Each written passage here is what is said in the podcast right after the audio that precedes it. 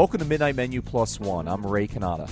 And I'm Margot Moss. Midnight Menu Plus One is part of the family of shows on the podcast network, It's NewOrleans.com. We've got another great show lined up for you tonight, and if you're hungry for more Midnight Menu Plus One that we can dish out over the next 45 minutes, we have all kinds of extra stuff like recipes and guest gossip, sneak peeks into who's coming up next week, and much more on our website, It's NewOrleans.com. And while you're there, you can check out our blog, or you can sign up for our newsletter. You can follow us on all kinds of social media. That's it's itsneworleans.com, or just Google Midnight Menu Plus One, or find us on our Facebook page. Our show today is brought to us by Petite Pet Care. If you're going out of town, working late, or have a school or work schedule that keeps you away from your home and away from taking care of your pet, Petite Pet Care can help you out. The folks at Petite Pet Care understand that some pets are fine going to a kennel or doggy daycare, but others prefer the comfort of their own home. Petite Pet Care will take care of your cats, dogs, fish, birds, and chickens. Yes. They're insured, bonded, Red Cross Pet CPR, and first aid certified. But most importantly, they love animals. For loving care when you're not there, Petite Pet Care. You can find them at their website, petitepetcare.com, or by calling 504 300 9PET. You know, Margot, we should also thank Monkey Hill Bar on Magazine Street. Check out their happy hour weekdays from 3 to 8 p.m. 350 well drinks, a dollar off beer, wine, and signature cocktails. And tell them Ray and Margot sent you. Now, each week on Midnight Menu Plus One, Margot and I invite a member of New Orleans restaurant and food community to join us, and we invite them to bring along their own mystery guest, a plus one. We never know who the plus one's going to be. Sometimes it's a, a friend, a neighbor, family member, fellow restaurant colleague. Well, our special guest tonight at Midnight Menu Plus One is uh, culinary writer and recipe developer Addie Martin of Culicurious Food Blog. Uh, before she gets here, Margot, I had a, I had a pretty good food week. Uh, I went to um, I wanted to mention I went to La Boca for a friend's uh, bachelor uh, dinner. I was officiating at his at his wedding, and before that we went to La Boca, and I uh, just ate and ate and ate. Had some great steak. I spent like 120 dollars. It was worth every penny. Most of that was wine, but it was awesome. Great. Oh, it was just terrific. Love that place so much. I haven't been there in a few years. And then I went to a new place. Have you been to uh, Sandwich? You know the place? no, I've on heard Maple? about it, but I have not been. How was it? Great. Uh, uh, based on the one sandwich I had, I loved it. I, I got the Cuban, which was maybe the least expensive thing I think on the sandwich menu, and it was fantastic. So I'm assuming the best, the rest are even better or as good. It was terrific, and um, I'm going back there for sure. And then uh, I went to Crawfish Boil on Easter, and it's like my eighth crawfish boil this season. But I'm not getting sick. I haven't had a crawfish yet because I just like the vegetables. uh, Actually, you know, but the vegetables have gotten more and more abundant in the nine years that I've been doing that I've been going to these things. It, it seems to me. I don't know if we, did you grow up with like artichokes and all this other stuff in your crawfish No. boils. this is kind of new, is- right? Well, it's new to me. I love it. I think they're making them more and more sophisticated. You know, pineapple now, Brussels sprouts, you know, whole onions, all this stuff that's in there all the time. Big carrots, giant carrots in there, which I love. And but I was there, and it was a great mix of people. It was a bunch of rolling elvi and doctors, and just mixed people, uh, musicians. And then Tory McPhail of uh, Commanders was there, and Woody from Woody's Fish Taco we had on the show was there. And it's such a great mix of people. But uh, food was absolutely fantastic. Wonderful. I uh, went to a new restaurant the day they opened. What was that? Milkfish. Oh, how was it? I had the appetizer sampler, and it was great. It was. Um, I didn't really realize what I was eating, and I, I thought I would be upset, but it, it tasted so good. What was going to upset you about it? Well, I couldn't figure out what one thing was, and it was uh, a pig fried pig tail.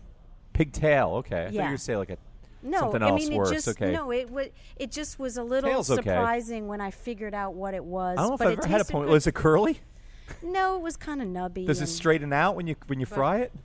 I don't know. Because aren't they all curly? Well, well, we'll talk about it In another cartoons, they're time too, curly. because uh, I think our guests are here. awesome. So, welcome, Addie. Welcome. Hi. Hi. How are you? Glad you were here. Ah, me too. Thank you. Wow. And you've brought uh, something beautiful. I brought snacks. It's actually deviled pimento cheese in a little phyllo cup. Wow. I was just going to bring the deviled pimento cheese, but then I was like, wait, let me kick that up a little bit and put it in a phyllo cup. Excellent. You know, everything's fancier in a phyllo cup, so. Now, is this uh, something that you have come up with to? Uh, is that a?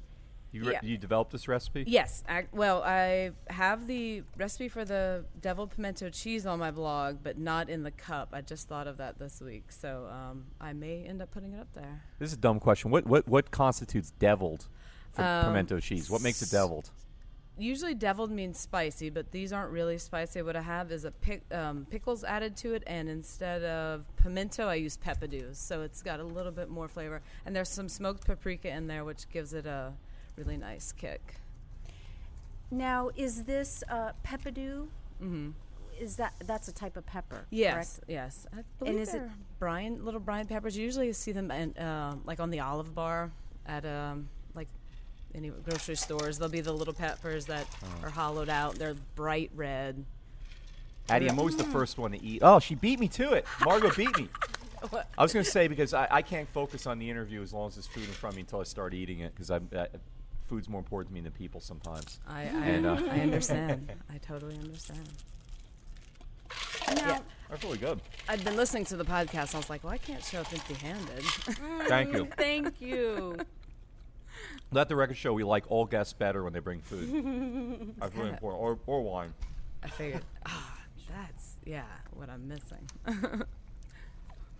So, I can't get a question in because I'm chewing. That is has a nice spice. Mm-hmm. A pep- It's not overwhelming. Let me propose something, Margot. Why don't you talk and I'll just eat? no, no, you don't like that suggestion. Okay. Now, I'd like to know a little bit about uh, where you're from Sure. and uh, how it informed where you are today. Okay, cool. Um, I am originally from a small town called Golden Meadow. It's in Lafourche Parish. It's pretty much directly south of here, just a tiny bit southwest. So, yes, there is still some land down there. Um, It's actually on the way to Grand Isle. So, if anyone's ever traveled to Grand Isle by car, you have driven through my hometown because there's only one way. Um, so my family is from you know Golden Meadow in that area. My parents actually met; they lived on the same street. Um, so we, um, you know, I lived there my whole life essentially. I went to uh, college in Thibodaux and went to the culinary school there. But you know, we always grew up eating very, very well. My mom was an avid home cook. My dad. Um, also was very handy around you know the outside kitchen which is you know barbecuing boiling grilling you know all that type of stuff so uh, we just grew up eating really good food and you know honestly when i was younger i didn't really think about cooking too much. Um, it wasn't really till i was in college when i started exploring that side of it. And um, when i happened to go to nicholls state university where the chef john folse culinary institute is. And i um, just kind of stumbled into there and was like oh this is pretty cool. And just you know, really enjoyed culinary school a lot. Um, learning about cooking and food um, that was really fun for me, and just the learning all the the science and the theory and just the methods behind everything. Guess you know the why behind everything. So the culinary school's part of, of Nicholls State? yes, Okay. yes. So you get so you're like basically uh, you're majoring in. Um, Mhm. I have, I have a ba- uh, bachelor of science in culinary arts. They offer a bachelor's and an associate's. So I, I chose to get the bachelor's. I was already a junior in college before I decided to switch over. So, but yeah. So and it's a, and a part of the accredited university. So it was pretty cool that I was still able to use my scholarships and stuff to get that degree. Yeah, there's not a lot of uh, places where you can get a BA in culinary arts. Right. Yeah. It, uh, I don't think it's the only one, but I can't think of. I know there's some other, and I think it's a private school. I think they may be the only public university. It's amazing. Only only Louisiana. And John Folse, um, um, is does he he supports the program or Yes, does he actually when, teach? or when is I there was any- there, he was teaching uh, one of the classes. Um, I'm not sure if he still does it because I know they have they now have Marcelle Bienvenu on staff over there. So I don't know if he used to teach the history of Creole and Cajun cuisine. I don't know if she's taken that over for him because I know she teaches a class akin to that. So, but when I was there, that was I graduated in 2002, so it's been quite a you know quite a few years. But when I was there, he actually taught the class that I was in, so he had a class there every semester. Um, was he inspiring to you, and did you relate to what he was doing, or? Yeah, I, th- I think so. You know, he, he's an interesting guy. If anybody's ever met him, you know, he's um, he's he's friendly, but he's kind of he can be a little. Uh, he's not afraid to tell you what he thinks, you know, and, and which I guess you can appreciate. I actually worked for him too. Uh, I worked at the Lafitte's Landing at Bittersweet Plantation for like a year whenever I had first started going into culinary school. So I'd kind of known him before I had him as a teacher. But um, yeah, you know, he was always very nice to me, and I learned a lot from him. You know, it's he's like a walking encyclopedia. So it's really it was interesting to be able to just learn from somebody like that and have access, you know, and he really I remember just being impressed with what I was learning in his class. You know, and he actually really challenged us not only in the kitchen but academically as well. We had like a huge term paper we had to do, and you know, so that was pretty interesting. Learned a lot about culinary research in that class too. So many people were in the program. Was it were there? Oh my, uh, I don't know exactly, but there, it was quite quite a. F- you know they they were very limited on what they took like because they only allowed I think like 20 students in each cooking class. So there may have been a lot more people in the program, but they, you know, they offered, you know, so there might have been like 40 students, you know, because they did a, a, morning and an evening version of like the the cooking classes, especially the basic ones. So, you know, it was maybe 40 new students going through it each time, but you know, there was probably over 200 total at any one point in the program. I would imagine. I'm sure now it's gotten even larger because I've seen. I went actually interviewed. Uh, Marcelle Bienvenu for the, uh, the, book that I'm working on, and uh, I went to the, the school's website and saw they had much more staff than they had when I was there. So huh. it makes me think that the program's grown even more. And you mentioned the book. Tell us a little bit about the book you're working on. Is, you're hoping to have this out in the fall? Oh yes, it will be out in the fall. It's we have to turn in the manuscript in July, so this is a it's a pretty done deal on a good finite schedule, can which I can tell appreciate. us what it's sure, uh, sure. about? it's um, about southeastern food culture. Oh, southeastern Louisiana food culture. I'm sorry, not just southeastern food culture.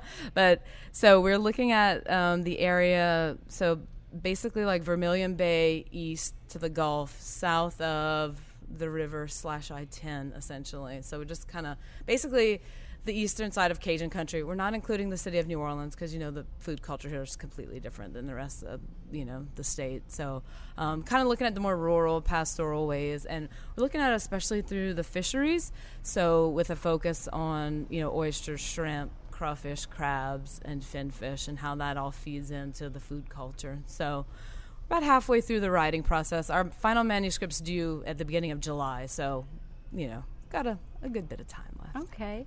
Well, speaking of the Cajun culture, mm-hmm. and I wanted to get back to your sure. uh, blog a little bit. Sure. So, you grew up in it, that's Cajun. Your, yes. your family's Cajun. Yes, right? we're uh, yeah we're considered like the swamp Cajun, the coastal Cajuns essentially, because down in um, you know like Lafayette, those are more like prairie Cajuns, cause, but we're like ah. actually coastal Cajuns you know, huh. and there unfortunately isn't very much swamp left where I'm from, but it, it's mostly you know salt marsh at this point. Now you but have a pretty generic accent. Did you did you lose that? Did you have an accent at one point that was more pronounced? Or? I don't think I ever really had a real deep one. I, neither somehow neither of my parents really have a very strong accent. I'm sure to an outside ear it, it, probably seems stronger, but and then I haven't really I haven't lived there since 1997, so I think it's just sort of worn off. But I remember when I lit, you know, when like in junior high, this one guy he was like, "You have an accent." And I was like, "What are you talking about?" He's like, "You don't sound like you're from here." And I'm like, "Well, do swamp uh, Cajuns have less of an accent or a different accent than prairie Cajuns?" Oh, probably. I would imagine. But they prairie some Cajuns people I can barely understand. Yeah, and some people have people very very thick accents. It's more older people. I think the younger people, uh, it, I don't know. TVs. I think it's as much as you want to have it too. Uh, you know. So, growing up um, there, um, did you? So your web, your blog. I'm mm-hmm, sorry, I was mm-hmm. about to call it a no, website. Your blog, because okay. I'm not so computer savvy. Right. Your blog, I noticed that um, there's an emphasis on local mm-hmm. and seasonal. Mm-hmm. And um, is that tie into how you grew up and I mean, is that important to you personally? And how, how did that Yeah. come about into your blog and Absolutely. Um, I think that's come about. You know, I think we we grew up living that way, not even really realizing it. You know, and especially with eating seasonally with the seafood, and um, you know, my dad is an avid gardener, so he always had all kinds of fresh seasonal vegetables. I still get, you know, twice a year when he's like doing his big like you know, about to transition to the next garden, he just loads us up with vegetables and sends us home with that, which is always really nice. And I always get a little bit throughout the year too. But the local and seasonal, I think that's just more come about. I, I, it's not something I've always like lived by as an adult, but in the last couple years, it's something I've really come to embrace more. You know, I've gotten more involved with Hollygrove. I contribute to their newsletter every week, and just you know, thinking more about food and now working on uh, you know the blog and food writing full time it just you know really got thinking about eating responsibly and eating seasonally and how that just made sense and how that was just you know in the end it ended up being very important to me. And the more i thought about it and started doing it, it was like wow we can live like this and this is actually better for us better you know it's cheaper in the end i mean i find you know so it's just something that I've grown to embrace through just practice and adoption. So when you say responsibly, are, are you are you referring to uh, economically or health wise, or as a political statement, or what, what's Um, the? Uh, just like I don't just buy meat at the grocery store. Like we'll either like buy it from Whole Foods or get it organic or buy it like I like to buy as much as I can like at Hollygrove whatever meats they stock. Sometimes I'll go to Cleaver and Company like if I need a roast or something like that. So just utilizing butchers, trying to eat local meat when I can, and if it's not local meat, then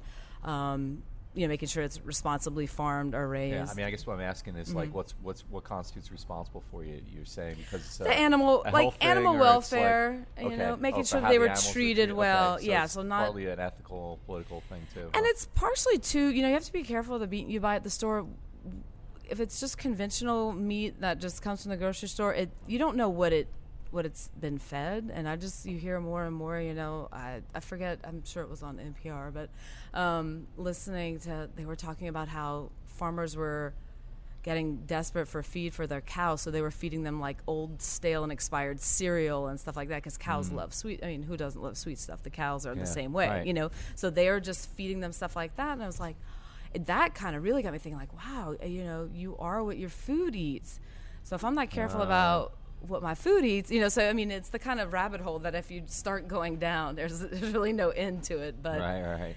you know, just trying to do my part. And I really try to do the local meats too. One, to just support them, and two, just it. I find it they're just better overall, smaller footprint, you know. So it's sort of, I don't know. I try, I try to just live, you know, responsibly. I guess it is maybe a little political, a little environmental, but I try to not make it about that and just make it about Well, your blog Keeping it does small. not feel. It does not feel to me.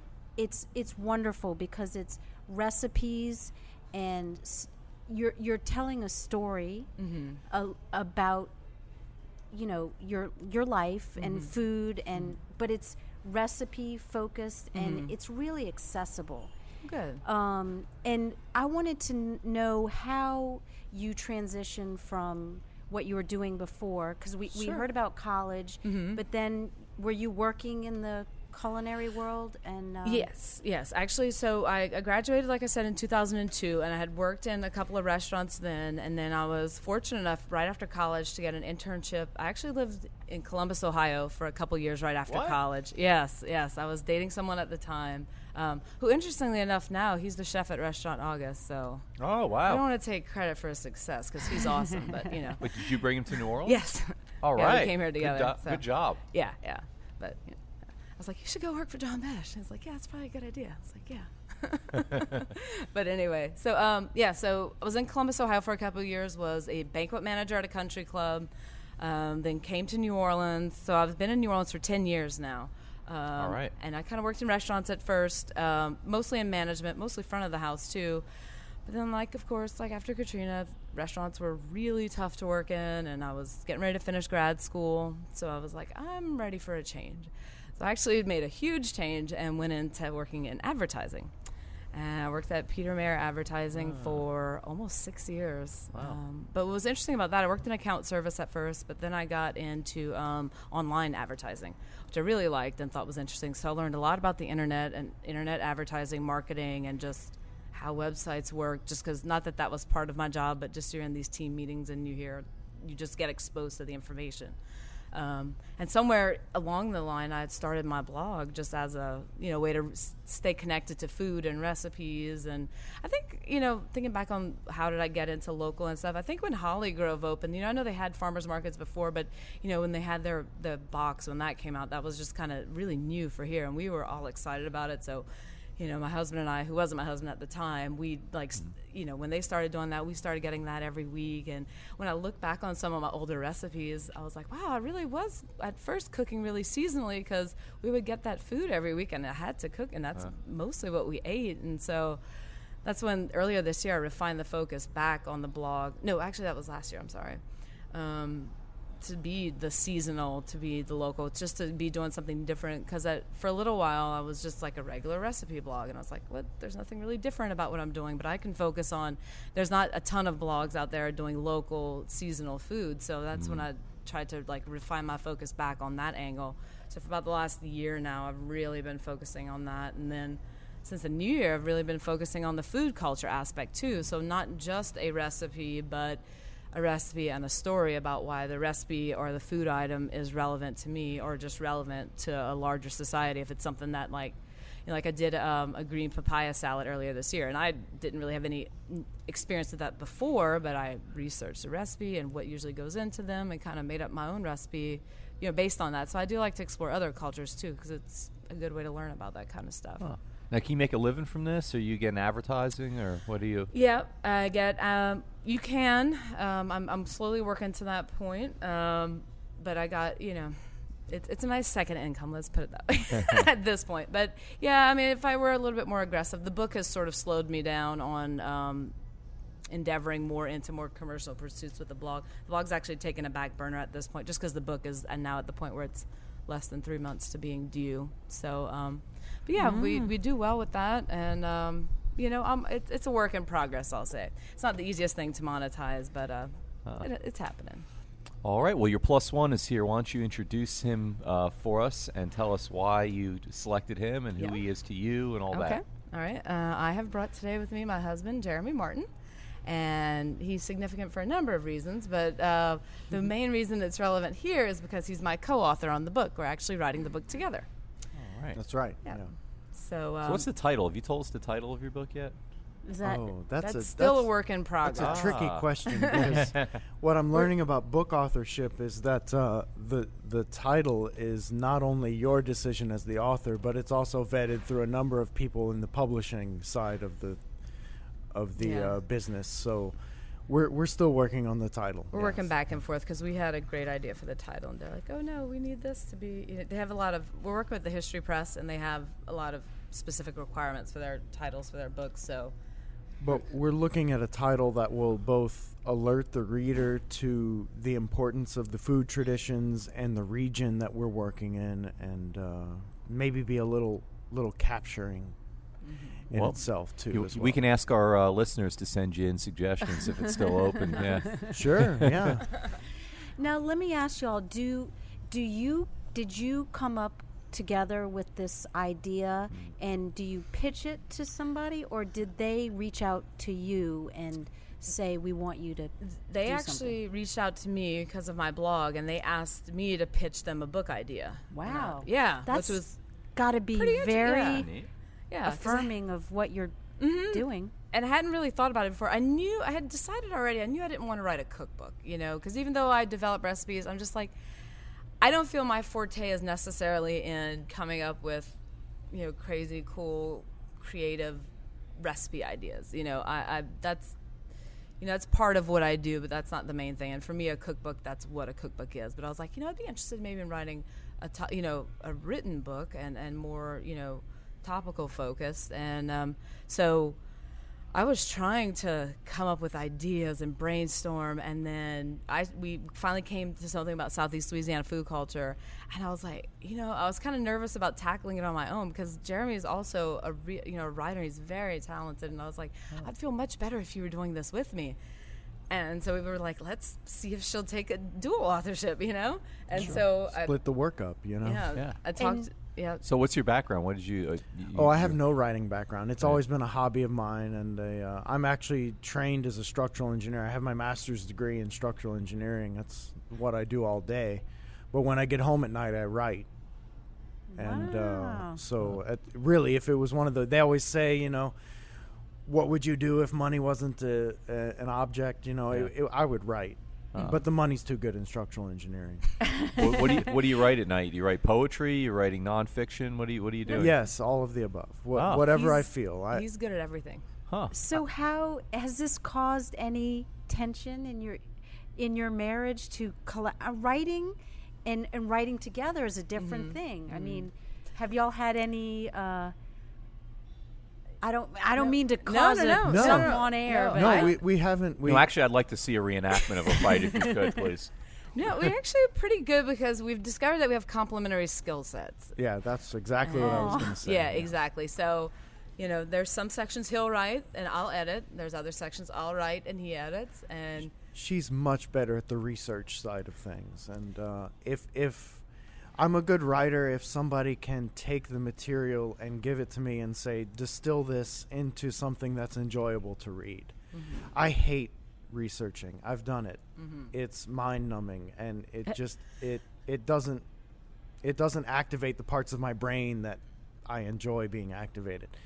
And Addie is is great. She's methodical. She's thorough. You know, she's very good at the research, and so uh, that's what we mean when we say complementary skills. and I can devote 80% of my work week to the book right now. So it, That helps, too. It it just made more sense. You know, it not only did it coincide with our strengths, but it just the way the time breaks up. So I do a lot of the research and distilling, and I'll I'll write some basic text, and I'll be like, can you finesse this or take these you know five tiny paragraphs and turn this into a thousand words. So. Um, yeah, we're finding we work together well, which is, and we're excited about this book because eventually we'd like to do more culture writing, and and this will help give us both legitimacy as writers and, and be a good, you know, springing board off of, um, you know, into that direction. I, I, when they approached me with the book at first, you know, it was a part of me that kind of didn't want to do it because I realized what a huge project it was. But you know, he really encouraged me to do it, and I'm really glad that we did. And with again with his help, it's been just. It's nice to know I'm not alone in it. You know, I think it'd be a lot scarier if it's like this is all me. And I wouldn't want to do it alone. no. So, uh, how did y'all meet? Are you from the same area I as uh, I was Addie? born in New Orleans, but when I was uh, ten, I moved with my family to upstate New York. Hmm. and lived there till I was 18. And then I went around searching for colleges, and, and New Orleans coming home was one of my was was a big check in the column of Tulane, and so I got a big old scholarship to Tulane, and then that became another check in the column of Tulane, and so I went there. I was one of the last graduates of the Tulane Civil Engineering program before they shut it off, shut it Ah. down after Katrina. Yeah. So, uh, but uh, I consider myself a New Orleanian, even though I failed the high school test. so, but we, we actually met on uh, on Twitter. Yeah, Of that's all how we first became acquainted. Yeah, Yeah, just Wh- five Who years was ago. following who? What do you mean? Uh, what what what? I Yeah, how don't do people meet? who- On, I've yeah, never met anyone you that met meet on on Twitter. Yeah. well, we weren't Wow. looking for each other No, on Twitter. no, no, no. And this we was just back in 2009 when there weren't as many people on, but um, it was kind of nice to get to know local. The local people that were on it were pretty cool, and I, I don't. I think I must have followed him because I would just at that time I was following anybody that was local that I saw on Twitter that seemed pretty interesting. I'd just Huh. follow, you know, because Ah, just to okay. try to get to know more local people and. You know, if somebody, you know, I had a couple duds, like I'd follow people and be like, oh, that person's not I was or whatever, apparently but- very close to being a dud. yeah, I would try to talk to him, and he would never talk back to me. And he didn't have a picture of himself up, so I had no idea what he looked like, but he seemed interesting. So I was like, oh, I just kind of want to talk to this guy, you know? And I'd comment on something, and he wouldn't talk back, and I was like, about to unfollow him. That's why is he not talking to me, you know?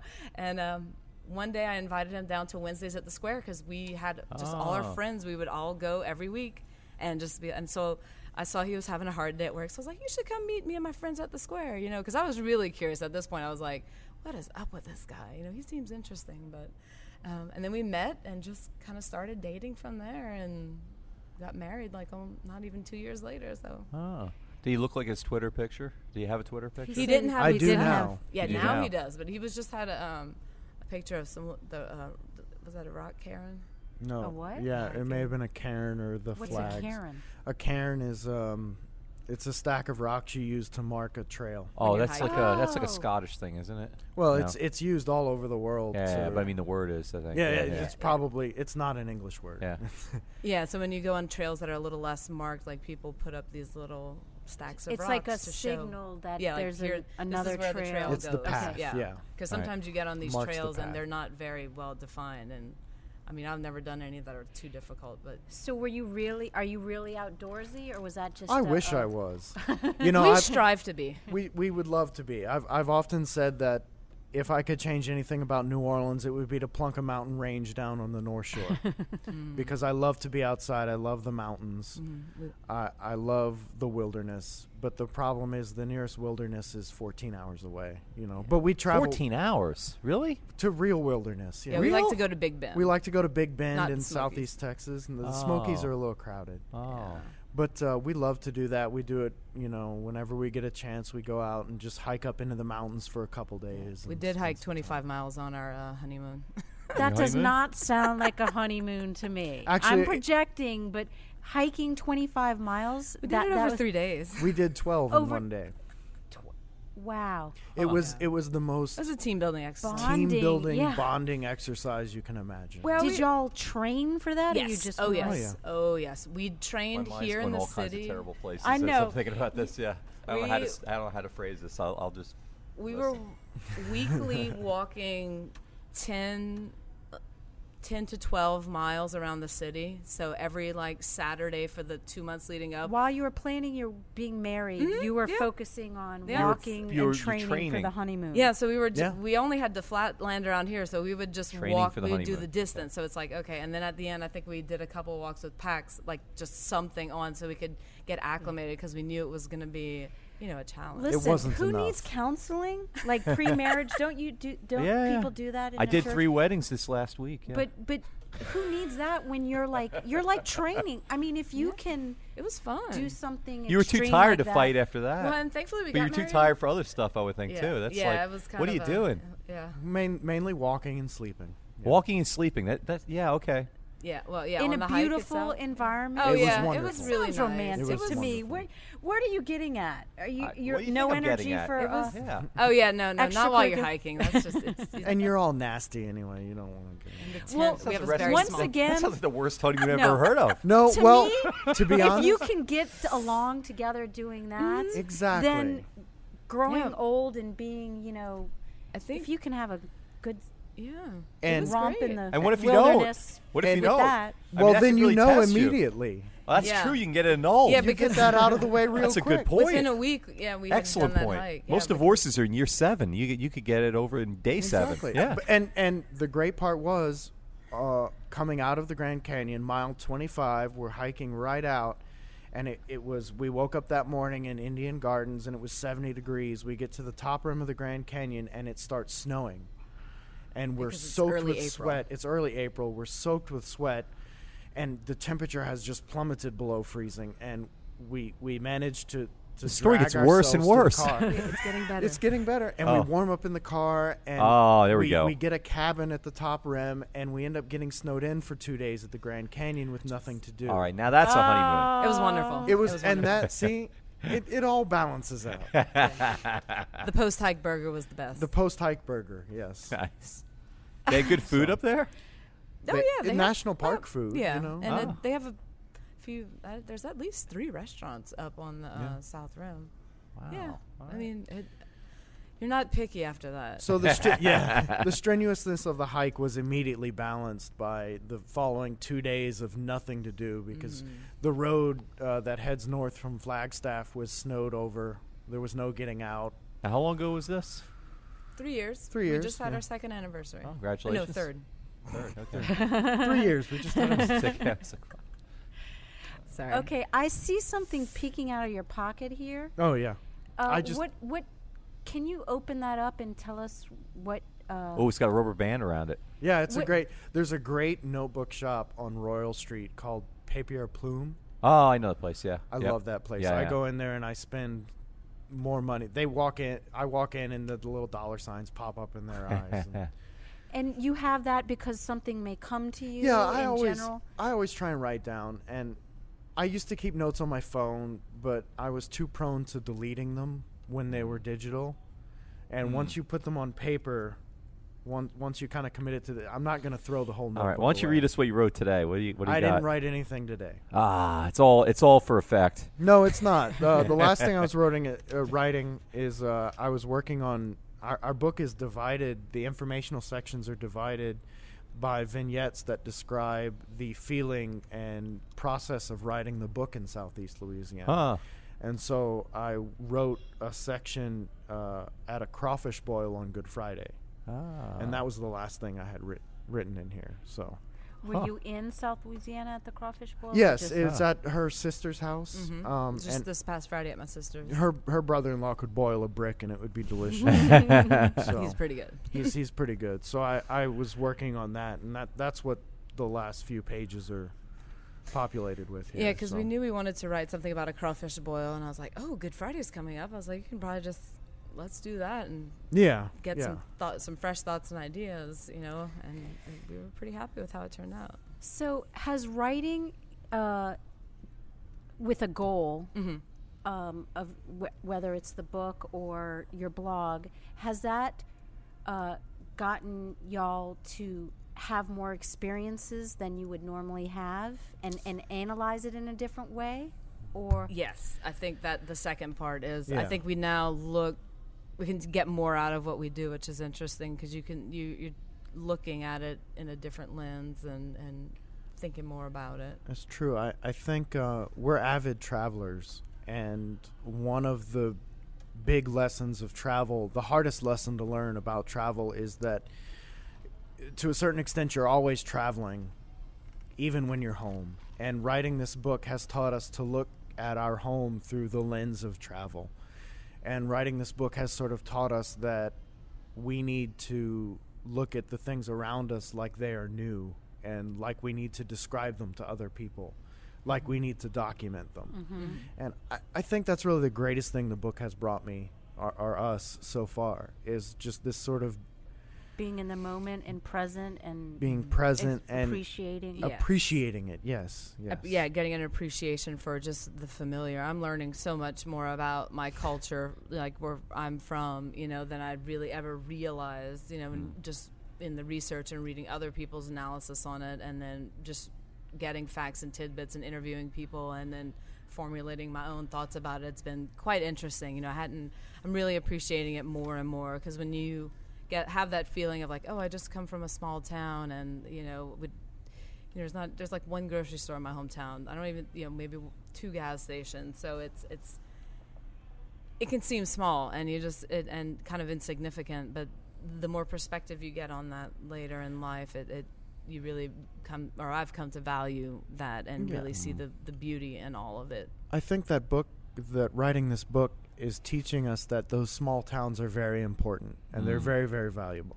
Yeah. There's things preserved in those towns that can teach us all lessons uh, going forward. And that's the part of the book we're working on right now is where does Southeast Louisiana go from here? Hmm. What what do we think the future holds for Southeast Louisiana? And it's easy to be bleak because we have land loss and oil spills and hurricanes and political strife and all these things Imported shrimp. and imported shrimp. Yeah, right. And Oh, and the monoculture invading and, And local culture being over. I'm sure you got Applebee's wanting to get into Golden Meadows Well, or they're whatever. in Houma right now. They haven't Oh, gotten further I'm than so Houma. sorry to hear it. So- no, we're now going to sue Applebee's. But, uh, whatever. But but I think that it's what we've learned is that the way going forward is is actually hidden in those small little enclaves, Yeah. and that there's there's I don't want to call them secrets because they're not kept, uh, but there's hints of the future in in these places. well, mysteries being unfolded. Yes. Yeah. and you can um, document it and and help like you're appreciating those things and help others uh, see that and m- continue it ra- and celebrate what is there rather I like the than just word foc- celebrate. Yeah. focusing on Give us something to negative. celebrate about um, about one town. and it could be an experience with Yeah. a person you meet and to me that would be interesting Right. you know to Oh well, we met. Uh, we had a great interview with the owners of a uh, shrimp shed that's outside of the levee protection system south of Golden Meadow. Yeah, Mm. it's called the seafood. It's called the Seafood Shed, Mm. and uh, Very we- creative name. Yeah. It works. Everybody knows the Seafood Shed. You you It's ask very where clear, the Seafood Shed is, everybody knows. Right. And uh, in the course of our talking, we managed to drink a couple bottles of wine and Yeah, this was at their kitchen table. at their kitchen table, and uh, he was very insistent we take the wine. Yeah, I and it doesn't take much to convince me to drink some wine. And he just told us about how the seafood shed came into being. And like many things in life, it was a story of happenstance and taking advantage of opportunities and then working your tail off to get it done. And I think that uh, the Terrebonnes hmm really embodied Southeast Louisiana. They they really, you know, they they do what they love. They're in the food, they're in the culture, they're in the industry, Mm. but they're not getting their paycheck from out of state. They're working for their paycheck Yeah. from in state. From from they're getting their paycheck from people who buy shrimp from them and they're paying shrimpers and Mhm. they're they're right in the middle of everything. Neat. And I, Mhm.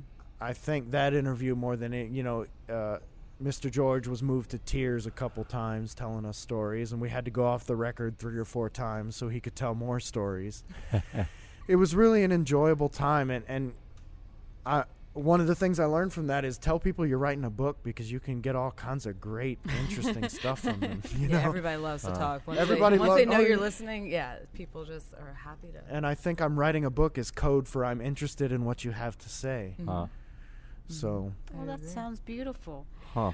Um, we've come to a point in our show where um, we ask you a question off. It's called off the menu, Nice. and um, These are questions you didn't get in your final exams in the uh, culinary school. Yeah. Excellent. so uh, Addie, would you be willing to have horrible, nightmarish food for a year if it meant you would re- be rewarded with extraordinary wealth? Yes. She's being honest. if I can survive, yes. if it doesn't kill you, How nightmarish. What would that nightmarish food look like? What's the most nightmarish Oh, food you can think of? it Frozen causes nightma- entrees. Frozen entrees? That's nightmarish to you? Yeah. Yeah. I don't That- know what else. I, bad home cooking. Uh, I don't know. Frozen casseroles that are old and Yeah. all right. Yeah, basically Someone's- anything in the freezer section in the, in a chain big chain grocery store to me is off limits. I don't think I've ever bought anything in the last six or eight years. Okay, I have you- to admit, and y'all can tell me. Uh oh, but Margot, don't do it. no, no, no. I've never Come eaten on, we're on the frozen air. food. I never. We're being recorded. I didn't grow up eating frozen dinners or anything. Mm-hmm. I've had no experience with that, but I have to admit, I have found oh, brother. now that I'm a mom, there are some say it. frozen. I've ne- oh, it's not bad. okay. like Whole Foods and Trader Joe's and places like that have some really good frozen meals. And the vegetable, okay, y'all can tell me if you've ever heard this, but vegetables that are frozen mm-hmm. can retain their freshness more than sitting in the counter at Whole Foods for That's too exactly what the. Jolly Green Giant or whatever it is wants no you to preservative, believe. no Yeah. preservatives. Frozen vegetables are Preservative you know, free. Because Monsanto, did they did they implant that in your head? GMO free, Yeah. preservative free. Yeah, organic frozen vegetables are actually good for you because they usually pick frozen vegetables at the height of their um, ripeness and freshness. So frozen vegetables are not; they're definitely better than canned for you. Thank you. Did you hear that? She's being I'm- polite. and I don't eat She's canned food. No, I, I don't. you. I, I, don't learned all this. canned I've been doing some volunteer work with Second Harvest, and I would do something called um, Cooking Matters at the store, where you take people around the grocery store and you teach them how to shop. And that's one of the things Cool. we talk about is fresh versus canned versus frozen. And you know, some people only have certain options, so talking them through those options and and wh- and when it makes the most sense to, to buy each item. So it's Now, what is that about- through? What what program um, is Second that? Harvest, and they have That's something great. called Cooking Matters, which is a larger. That's actually that's something I'll be doing later this year. They have a six week courses where you actually teach. They're for you know underprivileged and underserved people. You know, mostly adults. They do have some kids stuff. Um, to teach them how to cook and they're- teach them around a kitchen and a grocery store, and those are like for six weeks. It's like a two or three hours a week, you know, on a single night. And then they have a smaller program called Cooking Matters at the store, where you actually meet them in the grocery store, and you walk. What you know, you have a group of about eight people, and you walk them through the grocery store, and you just walk through the produce section, the dairy, the frozen, the bread aisle, and show, you know, teaching like how to read labels and how to do unit pricing, and you know, uh, what like about the meats and which meats are healthier, and so really so just awesome. teaching people how to shop because you know you just take for granted sometimes that you know how to your way around a grocery store and how to shop and how to make good choices but a lot of people just you know don't have that information. So that's been kind of fun for me to do. Excellent. Now, I I thought, are you doing something with uh, Grow Dat? Or Ye- is uh, i'm a member of their csa so What is that, that the, the um, the community supported agriculture is what it stands for but so they basically actually okay so to go back i won a contest with stonyfield the the yogurt people Yeah. um, they were giving away a $500 csa and this is like a blogger contest so i was just in a competition with other bloggers and i made an apple pie smoothie which is actually very healthy um, and Yeah, I, that sounds won delicious. yeah, that won the contest, and so I got five hundred dollars to spend on a CSA. So, what how they traditionally work is that you know you work with a farmer or a farm or you know so Grow Dat's the it's a youth farm where you know high school age children, you know I guess they're not children at that point, but you know the high school age kids help with the farm and stuff like and that. And it's in City Park, correct? Yes, Yeah. yes. Okay. And I'm actually going tour tomorrow. I'm really excited because I'm going to Oh. write something on my blog about it. But um, so you pay a fee up front, and then for a certain number of weeks, you just get a share. You buy a share. So you don't really know what you're getting, and you buy in before. I mean, they they sort of gave us a general idea of what to expect, but so you're basically paying at the beginning. And I got in, thankfully, with the the sponsorship level I got. I got it at the highest level. So not only am, are we getting our produce, but we're also supporting one of the kids through, you know, part of the share of our payment goes to like supporting one of the kids' educations, which is really cool. Awesome. So yeah, yeah. So in they don't really do CSAs mm. around here, but in like the Northeast, I know they're really popular. California, mm. people just I think we more just do regular farmers market around here. I don't know that mm. the CSA is really like because I had trouble finding one at first. I, I happened to see it on Twitter. We've had a great experience with it so far, and Ooh, yeah, and, we eat a uh, lot of salad. We've been eating a lot of salad, a lot of vegetables. It's good though, because we love salad. Oh, I, yeah. I like. Well, I, I've grown uh, since I've met Andy. I've grown to really love vegetables. All right. I I never hated them, but now I, I realize that my diet should be mostly vegetables. you know. Well, we let Jeremy off the hook. We never asked him uh, a question. Oh, Yeah, okay. so He we needs got, one. and we're running out of time quickly Okay. here. So we gotta. I think we gotta ask you a question. Okay. So, uh, if you were uh, stuck on a desert island, or maybe I don't know, on top of a mountain peak, by your you're trapped up in the cabin for two days Okay. uh, in the snow on your honeymoon, what would what would be the one food? And you only had one food item to choose. What would that be? What would be your favorite thing to, to have with you for two days? Cheese. Cheese, Any kind of cheese. any kind of cheese. I actually have I actually have an embarrassing penchant for cheap cheeses. Really? I mean, I, I love expensive cheeses, but like the, but Cheez Whiz. no, not that cheese. Not Velveeta. Cheese not food. cheese with, but no, no, nothing with food after cheese. But you know, you go to the store No, and it's no the shame two in for that. three dollar cheddar No, block. that's The great. Yeah, store yeah. brand pepper jack. Store is brand oh, that's Pepper Jack amazing. I love that best. stuff. That's great. Oh yeah. Yeah. So that's what I would choose. That that's an easy one. Oh, that's good. I thought. I was all ready for something hard. Ah. Well, I think we're out of time. Are we not? Yes, unfortunately. Oh, that went by so It's- quickly.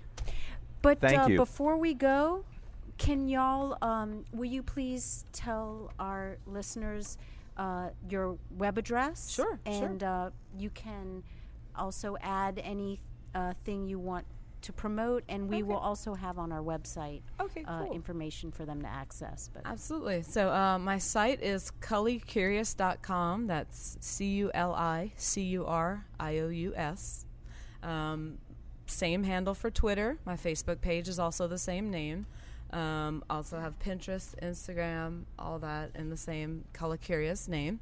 Um, if you're interested in following me personally, I'm Addie K Martin on Facebook and Twitter. Um, our book, I'm really bad and don't have any promotional material out for it yet, but on my blog, I will eventually have a page for it. Um, I figured it wasn't smart to do pre-sales until the book was actually turned. Right. yeah. But um, yeah, that's pretty much where I live. Well, make sure that you send us, uh, you know, when, when the book comes out, make sure you, s- in a few months, make sure you send us some information. We'll, we'll post updates on our, Cool. on our, uh, That'd be on I'll great. send y'all a copy as of well. it too. Oh, love that. Thank you so Um, much, Jeremy thank and you. Addie, for coming Yeah. tonight. Can we Thank give you. Jeremy a plug? Oh yeah, Yeah. absolutely. He's got um, he's Restless Lens on uh, Twitter, and Ah. then he has a blog called RestlessLens.me where you can um, keep up with all his writing. Restless linens, like Lens. the lens. Lens. lens. L-E-N-S. I'm so sorry. Restless Linens would be a totally different blog. I'm sorry. I was I'm going still blind, stuck you're on going the deaf. honeymoon. Yeah, right. No, for the Like- like photography. Um, and we also have a travel blog called CultureCurious.net that we're slowly getting off the ground. All right. The goal is to build an empire of curious websites. What else are you curious about? Okay. Uh, well, once again, our special guest tonight at Midnight Menu Plus One was Addie Martin, and Addie's Plus One was her husband Jeremy Martin. You can find out more about their uh, about her blog, Culicurious, and um, about um their upcoming book and all the rest by following links on our site. It's neworleans.com. Midnight Menu Plus One is produced by Grant Morris, and Chris Keogh is our technical director.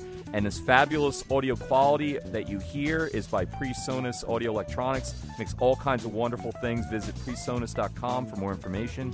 You can get in touch with us here at Midnight Menu Plus One by going to our website, it's neworleans.com, and from there you can follow us on Twitter, find us on Facebook, sign up for our mailing list, get all kinds of swag. Uh, and while you're at itsneworleans.com, you can listen to other episodes of Midnight Menu Plus One and our other shows, Happy Hour, Mindset, True to the Game, Vietnola, Out to Lunch, and others. And if you're listening to the show on iTunes, uh, please rate us and review us. It helps other people to find us. Midnight Menu Plus One is production of INO Broadcasting for itsneworleans.com. So we meet here again. I am Ray Cannata. and I'm Margot Moss. Thanks.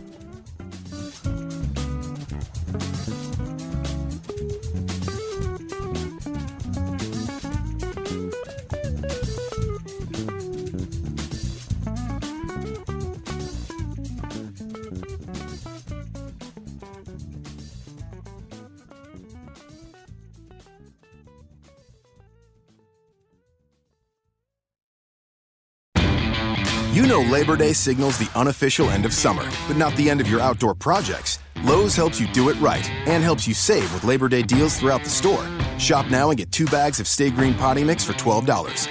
And keep your lawn looking neat and trim with a Craftsman 2 Cycle 17 inch gas string trimmer now $20 off at just $119. Whatever's still on your to do list this Labor Day, do it right for less. Start with Lowe's. Offers valid through 828. Soil offer excludes Alaska and Hawaii, U.S. only.